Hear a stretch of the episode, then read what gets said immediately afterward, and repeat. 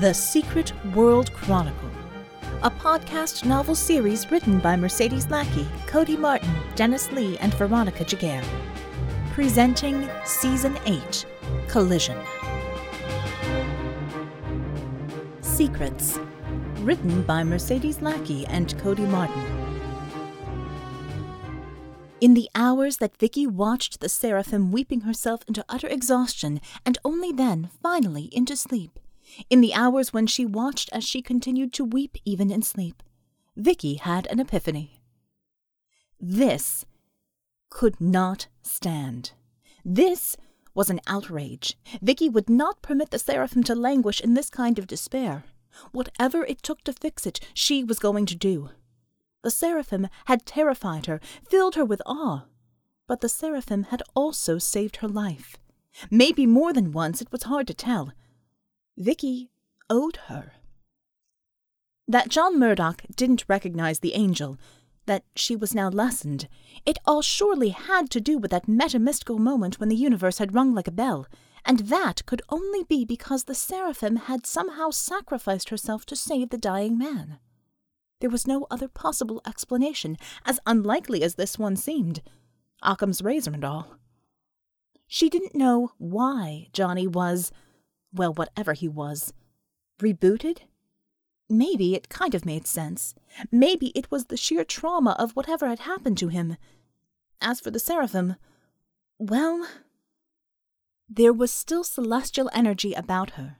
After nearly getting knocked on her keister just trying to examine Johnny, Vickie was not at all inclined to make a second trial on the seraphim. But now, the seraphim was more like a welding torch than the sun. And she had said in her own words she had lost everything that had made her angelic. Vickie had a vague notion of what that meant, and bereft didn't even begin to cover it, yet it looked as if she had been holding herself together right up until Johnny had looked at her without recognition. At that moment, seeing the Seraphim's reaction to John literally looking past her, Vickie'd had another idea of just what had linked the two. A crazy one, but, well, as a mage, she had heard crazier things. And the legends of the Nephilim, the alleged offspring of angels and humans, had had to come from somewhere. Well, she needed confirmation which the Seraphim, who was so silent on most subjects she might as well be mute, was not going to give her and she needed to find some things out about Murdock, more than she had been able to get on her own. For it all came down to John Murdock and his past, from six years ago to, well, the moment he showed up Starkers in the break room. Time to research. Time to call in a few more of those favors she'd been earning, and work on some family ties. She picked up the phone. Mom, I need you to dig up things in some secret dirty places. There was very little that the Nagys couldn't get their hands on.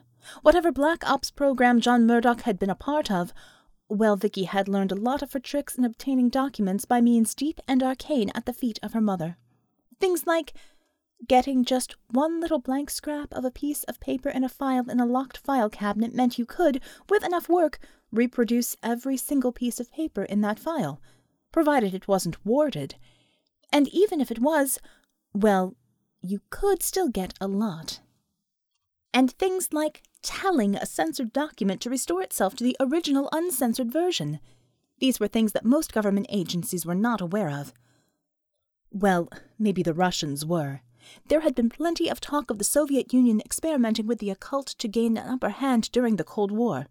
Most people took that to mean psionics, but it might have included magic. The very few Russian magicians she knew never spoke of anything of the sort, so all she actually knew about were the rumors of psionic experiments. If there had been dabbling in magic, that would explain why Savior initially wanted to burn her and Gray at the stake. Or maybe there was an easier explanation. Savior kept calling her daughter of Rasputin, and one thing Vicky did know was that Rasputin had been everything he'd been rumored to be, and worse. So, if Savior knew all those dirty, dirty secrets from the last days of the Czar, she'd have had plenty of reason to be wary of magicians. Once the expert had done her work, and everything that could be dug up had been, Vickie pondered her own next move. Forensic magic at Murdock's squat, she decided, which made her more than a little nervous. She didn't like going out alone, particularly not to that neighborhood. On the other hand, who was free to go with her? CCCP and Echo were both stretched thin, even though the elimination of the Thulian North American HQ seemed to have shut them down for at least a little while. All that meant was that all the rest of the cockroaches came boiling out to fill the vacuum. Reb activity had been on the rise again, several metacriminals were flexing their muscles for position, and so on down the chain. Everyone she could call on for backup was either sleeping the sleep of the exhausted or out on patrolling shifts. Except, just maybe. Overwatch open. Private Gamayun, she ordered aloud as she began to suit up for this. Chainmail over nanoweave, and thank God it was late fall and kind of chilly. Glock and spare magazines. Mind she wasn't going to risk driving or, God's forbid, walking. The Echo jetpack came out of the closet, and with her magic kit in hand, she went out the window. She'd had a little faux balcony put out there since the genie came crashing through her window. It made a good launching pad. And this way, if he ever saw the need to come in that way again, at least now he could pick the window lock instead of leaving broken glass all over the living room. Gamayun here, comrade, came the answer. Gamayun, are the bear or Chug free? she asked. Boss, my, bear is patrolling with Upir. Chug is playing with paper dolls in break room. Spasibo, is Sylvie free to take him over to Murdock's old squat? At this point, she was about halfway there. The jetpacks were a literal dream come true for Vickie. She had always, always wanted to fly, but her levitation spells didn't work all that reliably on herself. Is about time for her to take him to park, I'm thinking.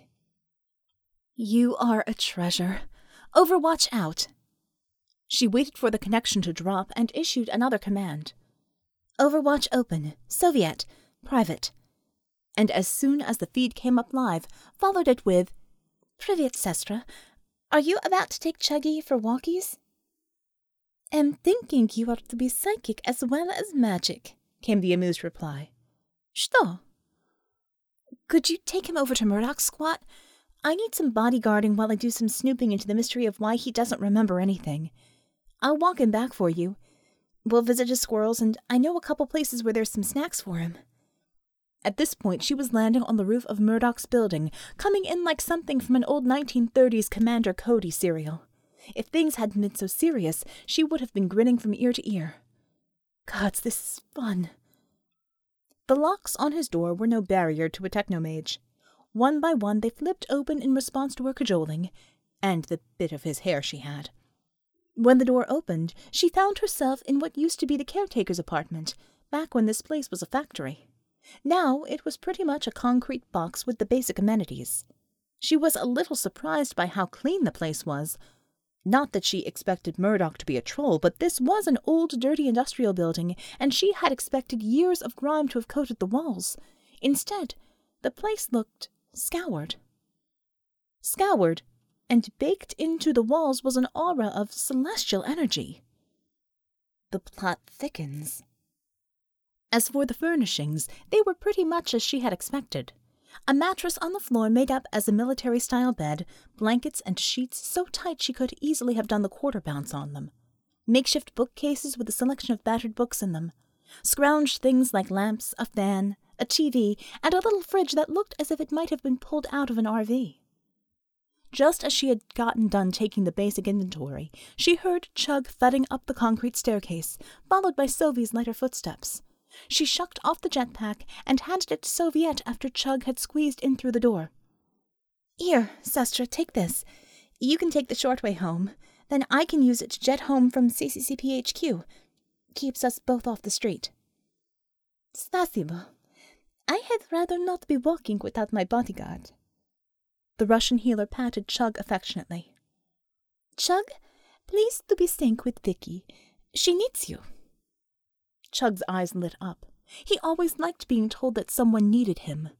The poor thing was, in Vickie's opinion, and Soviet's as well, she suspected, too often treated as a large inconvenience. Chug, stay, he rumbled, and turned his craggy head towards Vicky. What need? I am going to be doing some pretty things, Chug, and I need you to make sure no bad people come bother me while I do them. One good way to keep Chug from being frightened and make him happy would be to add some harmless lights and music to her forensic magic. He always liked anything that looked like the pretty magic he saw in cartoons. His brow stopped furrowing, and he smiled, though you would have to know Chug to know that he was smiling. Chug watch for very bad mans, he said obediently. And when we are done, there will be Mr. Squirrel and ice cream, Vickie promised, and he rumbled chuckled with glee. That settled, Sovie headed for the roof, Chug settled right in the door, and Vickie went to work. Because if there was one single thing that the old Murdock was, it was introspective. He liked to pretend he was a simple country boy, but that was a load of baloney. Look at all the books he read. All the standard anarchist tomes, poetry by Dylan Thomas and others, Kierkegaard, she would bet money he'd been keeping a journal of some sort all these years. And the secret of what tied him and the angel together was, had to be, in it. She just had to find it.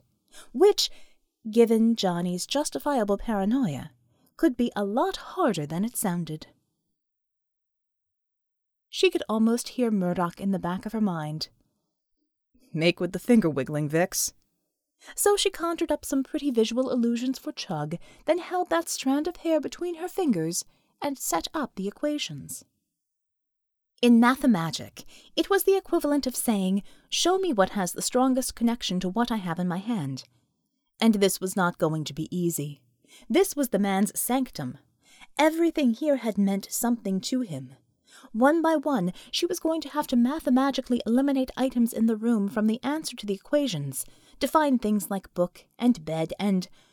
Well, she hoped it wasn't going to get any more intimate than that, but it might. And find the one thing she hoped she would find, and thus find the place where Murdock had hidden it.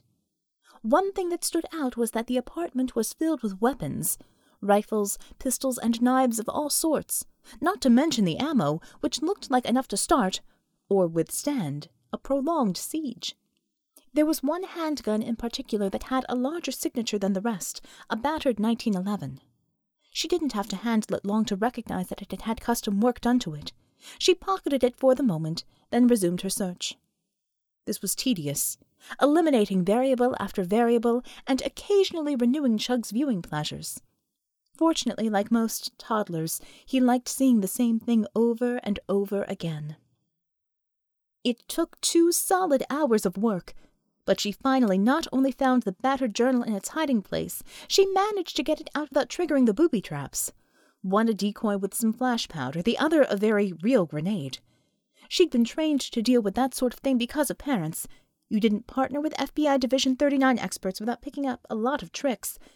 But there was a real pucker moment when she spotted the live trap. Jesus, Johnny. You really didn't want anyone getting at this thing. Or at least if they got it, you wanted them to pay for it. The signature of faint celestial magic was everywhere, including the hiding places, which, by this point, was making her really itch to read what was in that journal. She walked Chug back to the HQ with two stops one in his favorite park to feed the squirrels sandwich bits she had made with the peanut butter and stale loaf of bread she found in the squat, and the other at the dumpster behind a newly reopened ice cream shop, where Chug dove into the pile of discarded ice cream tubs with joyful abandon, topping it off with the full five gallon tub of vanilla she bought him. When Chug returned to CCCP, she jet packed back to her apartment, settled onto the couch with meal in a can, and finally got to get into the guts of the journal or to be precise, the end. Just at the moment, she really didn't need to know about his life before Atlanta, just since the invasion. Johnny's handwriting was tiny, neat, and precise, the writing of someone who has to conserve paper. It was just barely larger than the type in a paperback book, in fact. But she wasn't here to marvel over penmanship. She was here to find out his secrets. About two hours later, she finished it and closed the journal with wide eyes. Bloody hell, she said aloud into the silent apartment. I never saw that coming. Overwatch. Open Murdock. Private, she said after a few more moments. Comrade Firechecker, got a couple hours to spare?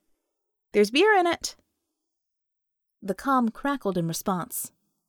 Murdock here. Anything would beat cleaning up the garage bay again. Count me in. Come on up to my place. I have some more information on your lost time. There was a pause on the other end of the line. Roger that. You're gonna have to give me some directions to get to you. Don't know where your place is, ma'am.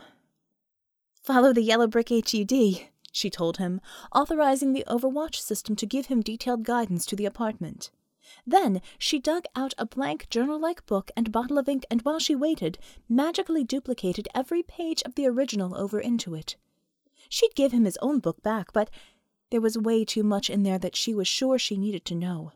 Maybe once she would have felt unease about jumping right into the guts of Johnny's private life, but not any more. As she had told him when he'd first joined CCCP and she built Overwatch 1, she was the poster child for paranoia. There was no such thing as knowing too much about someone.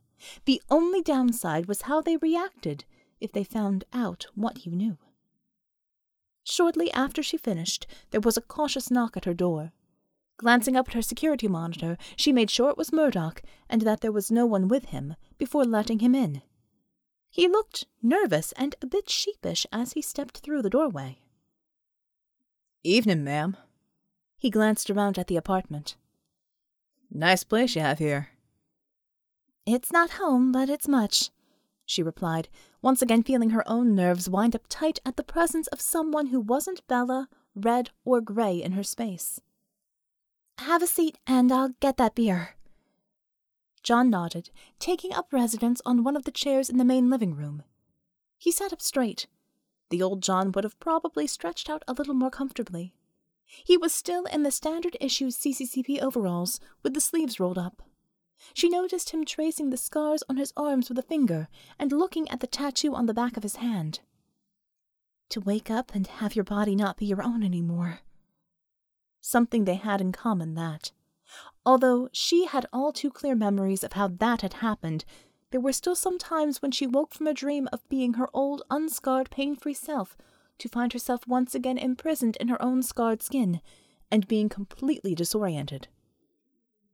She fetched a Guinness from the bottom of the fridge and, on second thought, added a double shot of single malt for each of them.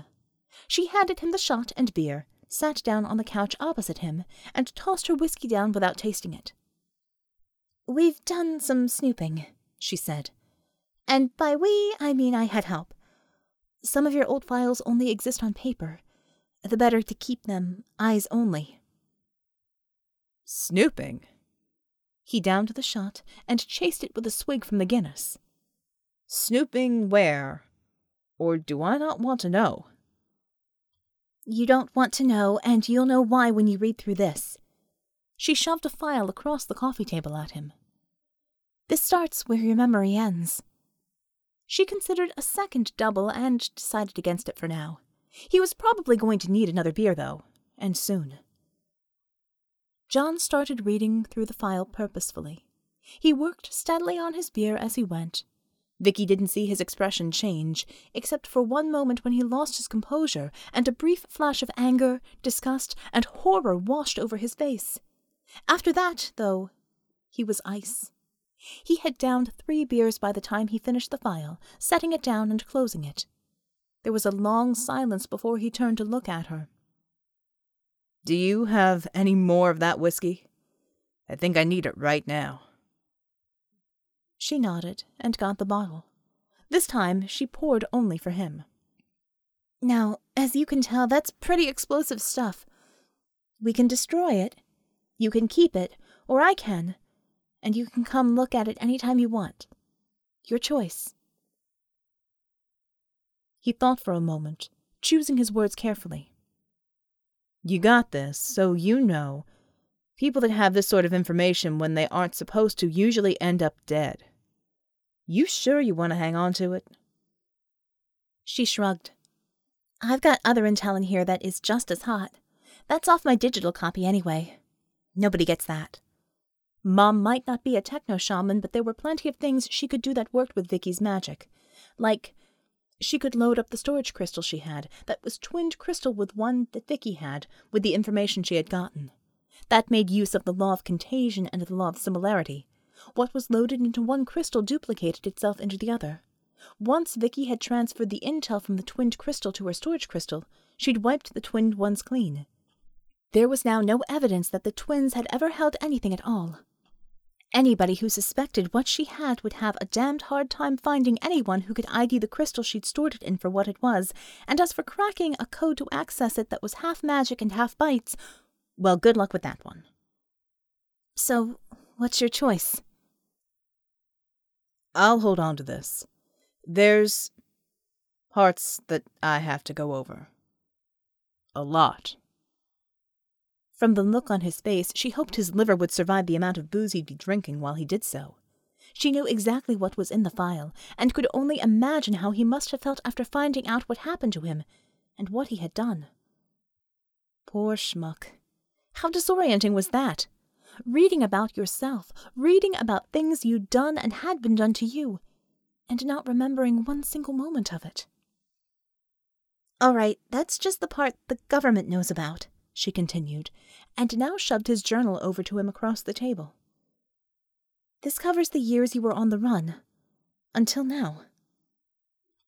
He looked at her queerly, but accepted the journal and started leafing through it.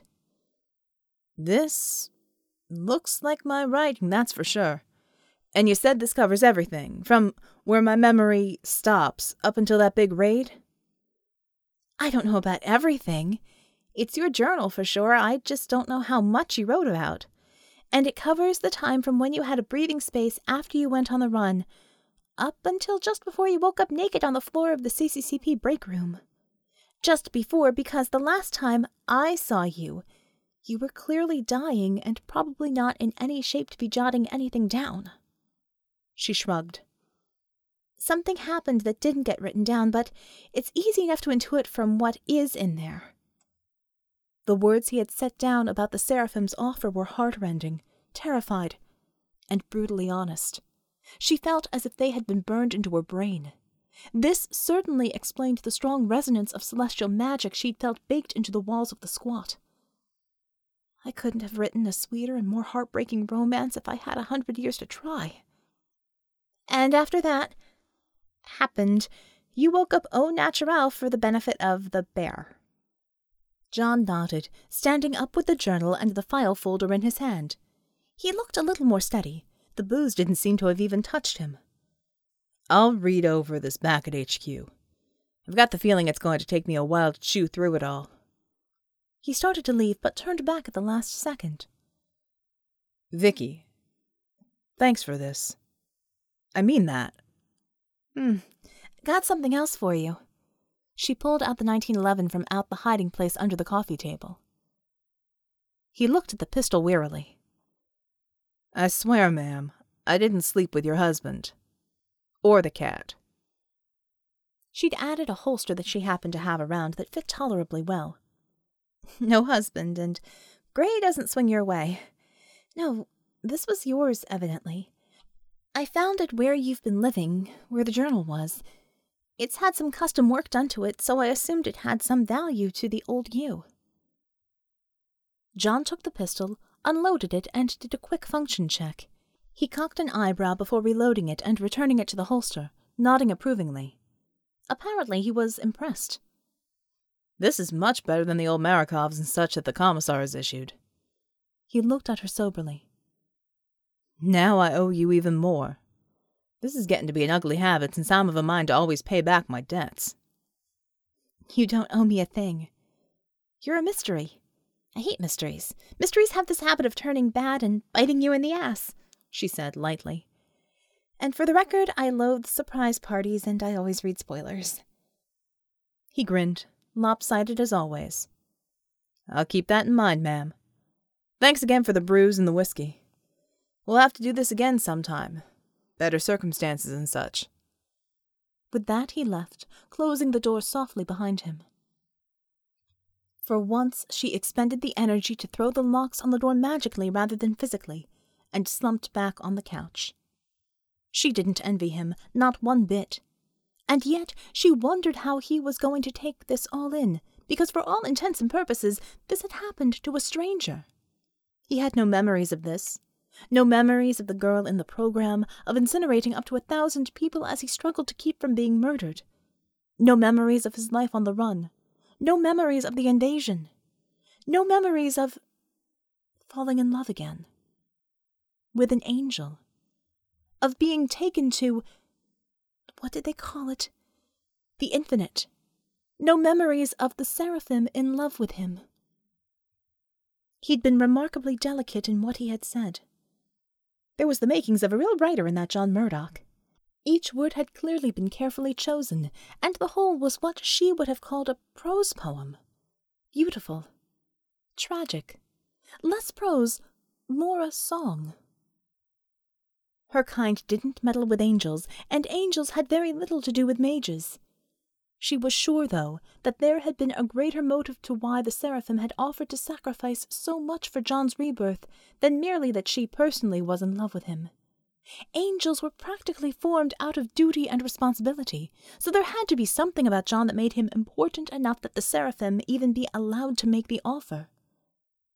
Still, it was also clear that at least one of her motives in doing so was love and it was clear that she had counted on regaining that love when the great transformation was complete.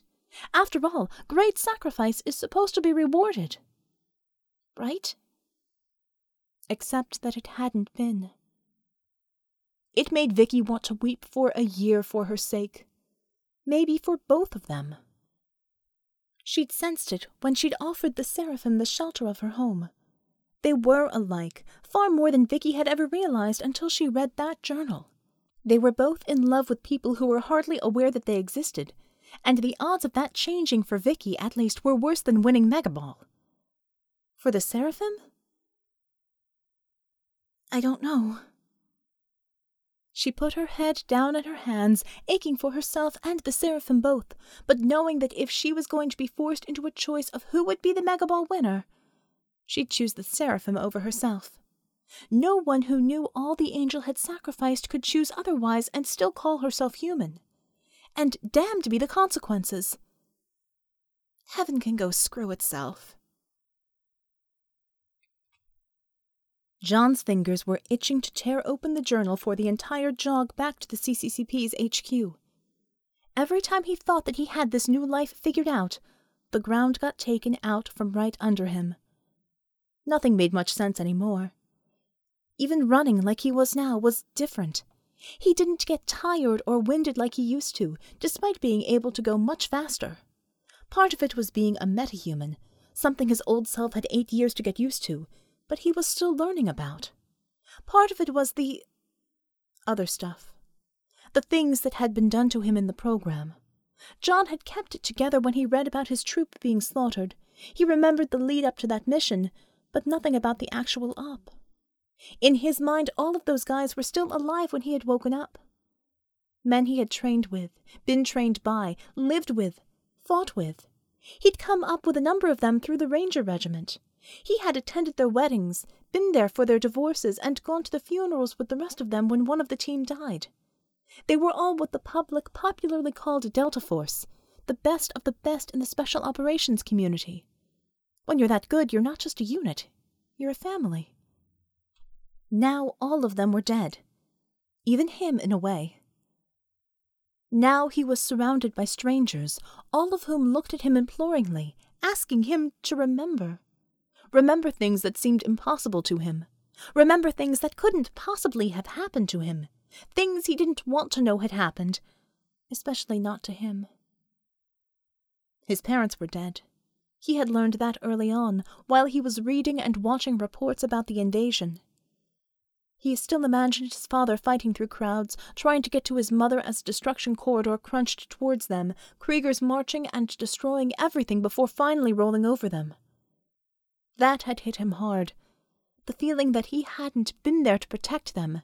Hell, if he had been on the run, he doubted that they even knew he was alive. Logically, he knew that was for their own safety. If the people after him were as bad as everything he had read, then not contacting them only made sense but it didn't help him feeling like he had failed his parents as their son. He was also out of the army. He had loved being a soldier. It had been his calling in life, and he had been good at it. After reading what had happened to his troop and what had gone on in the program, he was done with government work. You always read about black bag projects and operations, government conspiracies, and shady dealings that would always get the tinfoil hat crowd going on tears. He'd never believed any of it. Being a government employee, he had a pretty decent idea of how inept and bumbling the government could be. But there, in this folder the witch gal had given him, was proof.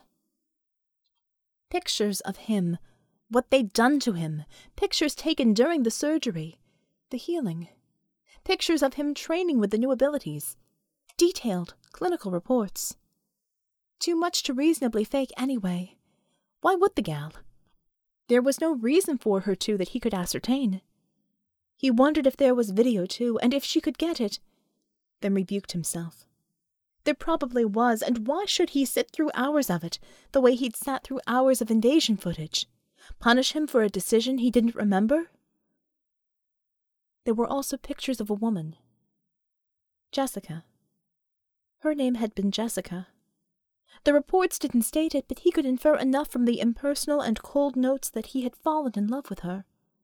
She had found out something, and they had killed her for it. Then they tried to kill him once he exploded into open rebellion. John, even back when he had been just a man, hadn't been easy to kill, what with the ranger training and being a Delta operator. After what they had done to him, what they had unlocked from inside of him, he had slaughtered all of them. Guilty, innocent, it didn't matter. He had let go. That was something else he had learned about his fires. It took concentration to keep them in check. Once they had started, he had been practicing igniting his fires after Pavel had startled him on his way back from the HQ's laundry.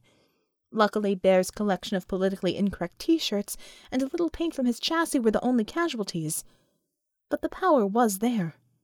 It was terrible and vast, and he was the only one that could control it. That time, in the program, he hadn't. That was all that he had gleaned from the file that Vickie had supplied him with. He would, without a doubt, go over it again and again, searching out each and every little detail until he memorized it. These were things he should have known. Learning about them now, he knew he should never forget them again. There was still the journal. What horrors would that hold? What had he done while he was on the run? What had he done since falling in with these communists? That was oddly a lot less of a worry for him. That was, oddly, a lot less of a worry for him. He had always been pretty good at reading people. Despite the dogma and rhetoric, the entire communism bit seemed almost affected. Caricatures from his father's era. They seemed like a good enough bunch.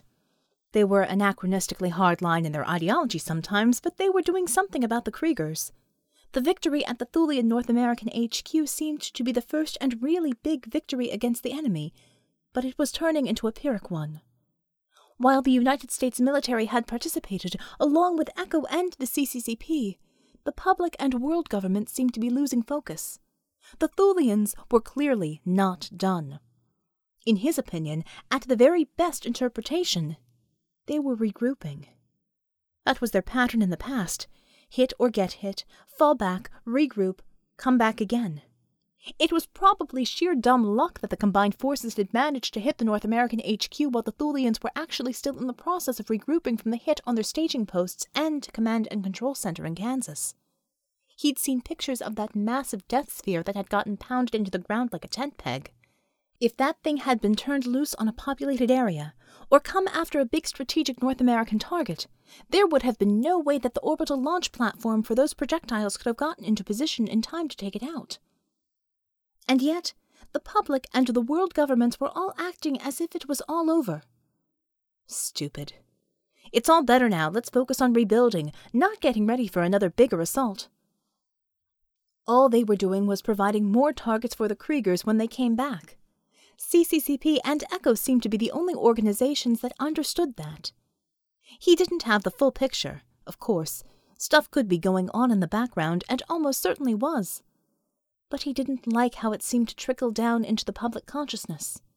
Everyone was relaxing. Despite his reservations, staying with the CCCP was his best move for right now. To keep in the fight, to be doing something productive. And, of course, to find out who the hell he had become over the past eight years. He sure couldn't go back to the US government now and ask politely, I seem to be missing eight years, can you fill me in? And despite interacting a bit with the Echo Head, that blue medic, Bella, he wasn't sure he trusted them not to turn him in. Echo had always had a friendly relationship with the government, what with so many of their registered metas having law enforcement or military backgrounds at some point. CCCP was his best bet right now to find out who he'd been and what he'd done. Which led to another problem. When he did discover that, what if he didn't like that John Murdock? Sure, other people seemed to like the guy fine, but that didn't mean he would. And he was the one living inside this skin. And then what? He was not that guy. He likely never would be that guy. He'd be a guy who knew what had happened to that guy, but that would just be information, not the guy who had lived through all that. Experience changed you, and he wasn't the one that had had those experiences. All of this was flashing through his mind as he ran to CCCP HQ. He hadn't even broken a sweat, hardly. It wasn't just the cool weather either. Curiouser and curiouser, as that one gal said. He was through the security door and about to jog to the barracks when Unter called after him from the front desk. Another break in generator room. Duty roster is having you and. He scanned down the list in front of him. Where? Tools are already there, Tovarich. Roger that, John sighed. The journal would have to wait until later. Duty and Bear's off color jokes were the order of the hour.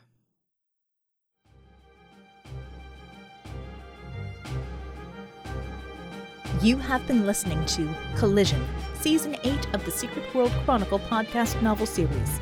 Season 8 is written by Mercedes Lackey, Cody Martin, Dennis Lee, and Veronica Giguere. Music is Exciting Trailer by Kevin MacLeod from Incompetech.com. The Secret World Chronicle podcast is narrated and produced by Veronica Giguere and is released under a Creative Commons Attribution Non-Commercial No Derivatives 4.0 International License. The fourth book, Collision, is available in print and ebook in December 2014 from the amazing people at Baen Books.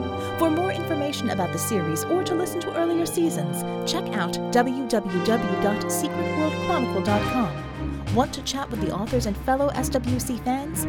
Join the Secret World Chronicle group on Facebook. And, as always, thank you for listening.